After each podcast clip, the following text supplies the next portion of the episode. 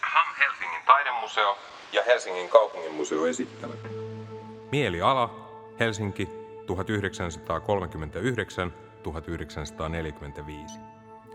Näyttely Tennispalatsissa ja Hakasalmen huvilassa. Kuraattori Anna Kortelainen kertoo näyttelyn teemoista. Mielialatiedustelu Helsingissä vuodesta 1939 vuoteen 1944. Helsinki on täynnä erilaisia sotavuosiin ja niiden liepeisiin liittyviä hotspotteja, eli semmoisia tapahtumapaikkoja, jotka liittyy sota-ajan kokemuksiin.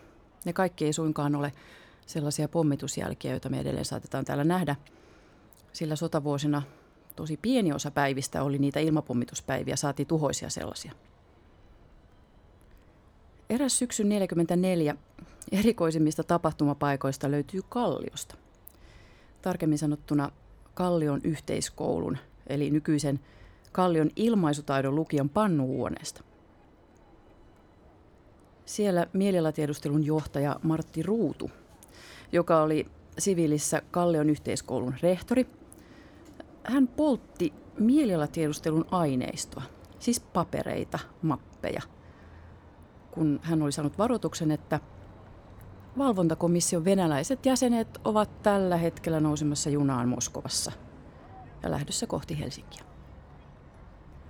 Tämä oli toki Martti Ruudulta erittäin vastuullista, koska jos näiden ihan tavallisten helsinkiläisten kenttämiesten ja naisten nimiluettelo – olisi päätynyt valvontakomissiolle, niin voi olla, että tuhansille siviileille olisi voinut käydä huonosti. Kukaan ei vielä tuolla hetkellä tiennyt, mitä tulee tapahtumaan.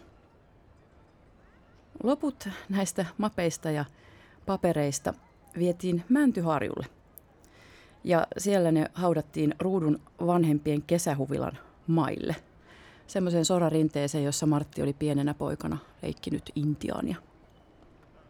Tämä aikakapseli avattiin 80-luvulla ja todettiin, että ne paperit olivat homeessa ja, ja kastuneet. Vietiin ullakolle kuivumaan ja sieltä ne päätyivät silloisen valtionarkiston hoteisiin eli nykyiseen kansallisarkistoon.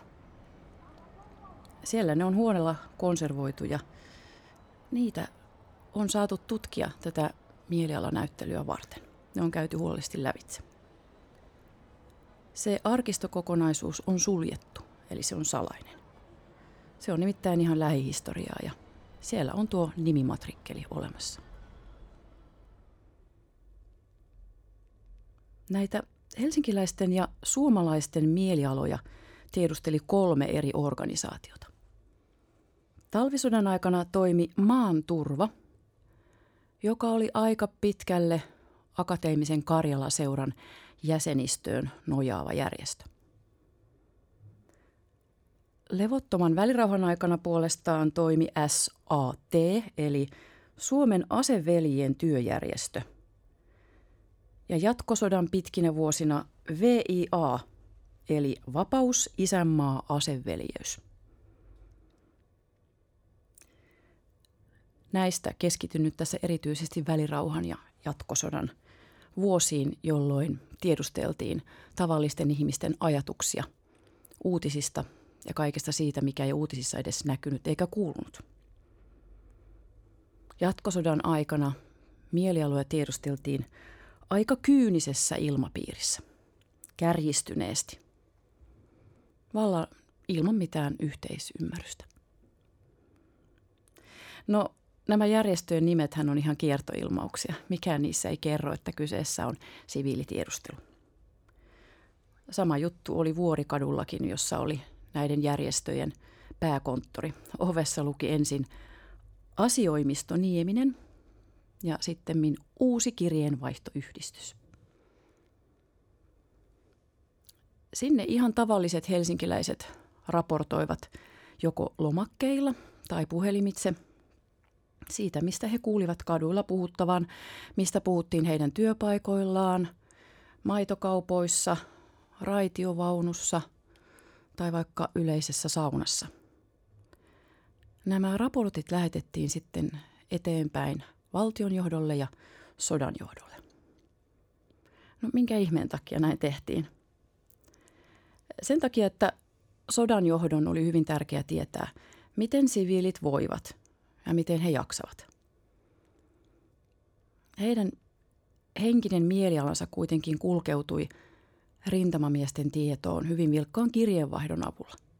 Ja sama juttu, kun sotilaat tulivat kaupunkeihin kotipaikkakunnillensa lomalle, niin jos siviilit sanovat, että me emme jaksa enää yhtään, tai joka puolella kiersi vahingollisia ja vaarallisia huhuja, tai tappiomieliala alkoi vallata alaa, niin ajateltiin, että se luultavasti välittömästi alkaa vaikuttaa taistelukestävyyteen. Helsingissä tuo organisaatio, se oli tiheimmillään peräti korttelikohtainen. Laajimmillaan Helsingissä oli vähintäänkin noin 4000 tiedustelijaa ja koko Suomessa peräti 18 000. Nämä ihmiset eivät kyllä tienneet, kenelle he oikeastaan raportoivat. Moni varmaan ajatteli, että hän kertoo asioita valtiolliselle poliisille.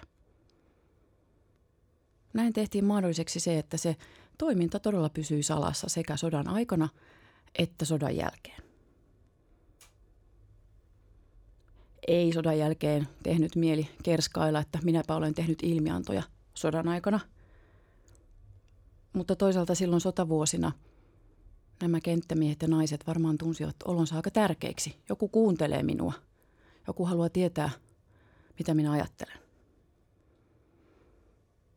Nimittäin tiedon puute vaivasi kaikkia.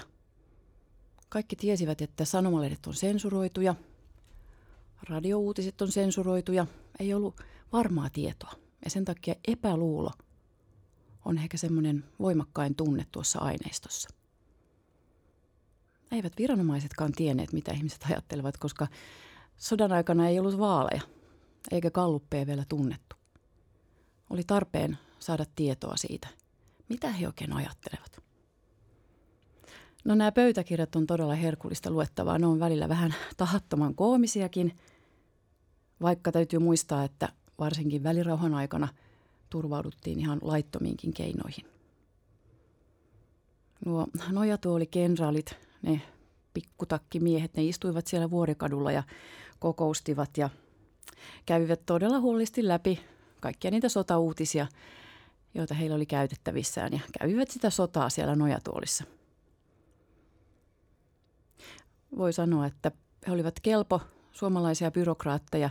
Heidän mottonsa oli kaavakkeet ja naiset ovat välttämättömiä. Tällä tarkoitettiin sitä byrokratiaa, paperityötä, kaavakkeita, lomakkeita ja myös sitä, että naiset on rekrytoitava mukaan. Ei pelkästään työväenluokkaiset miehet, vaan myöskin naiset. Miespuolisille tiedustelijoille toimitettiin viitta nimistä lehteä ja heille maksettiin tämmöisiä kuitittomia korvauksia.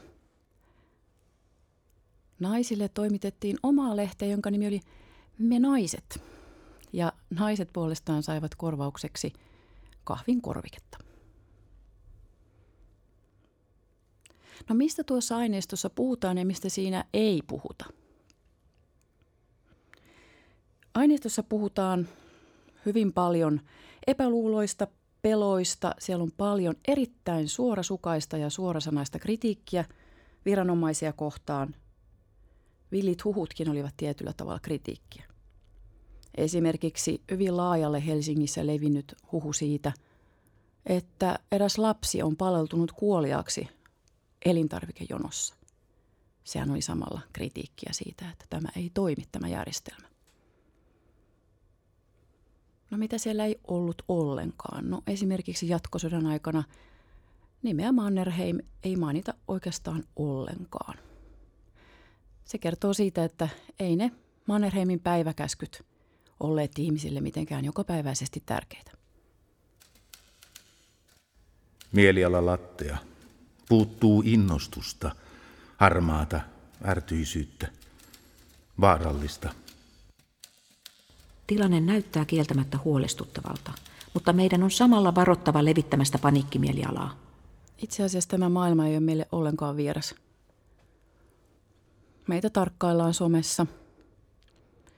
Meidän tietojamme urkitaan, mielipiteitämme urkitaan, louhitaan. Me törmäämme trolleihin ja disinformaation ja valeuutisiin. Mekin elämme informaatiosodan aikaa.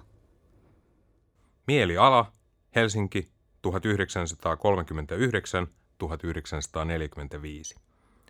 Näyttely Tennispalatsissa ensimmäinen kolmatta 2020 saakka ja Hakasalmen huvilassa 30. elokuuta 2020 saakka.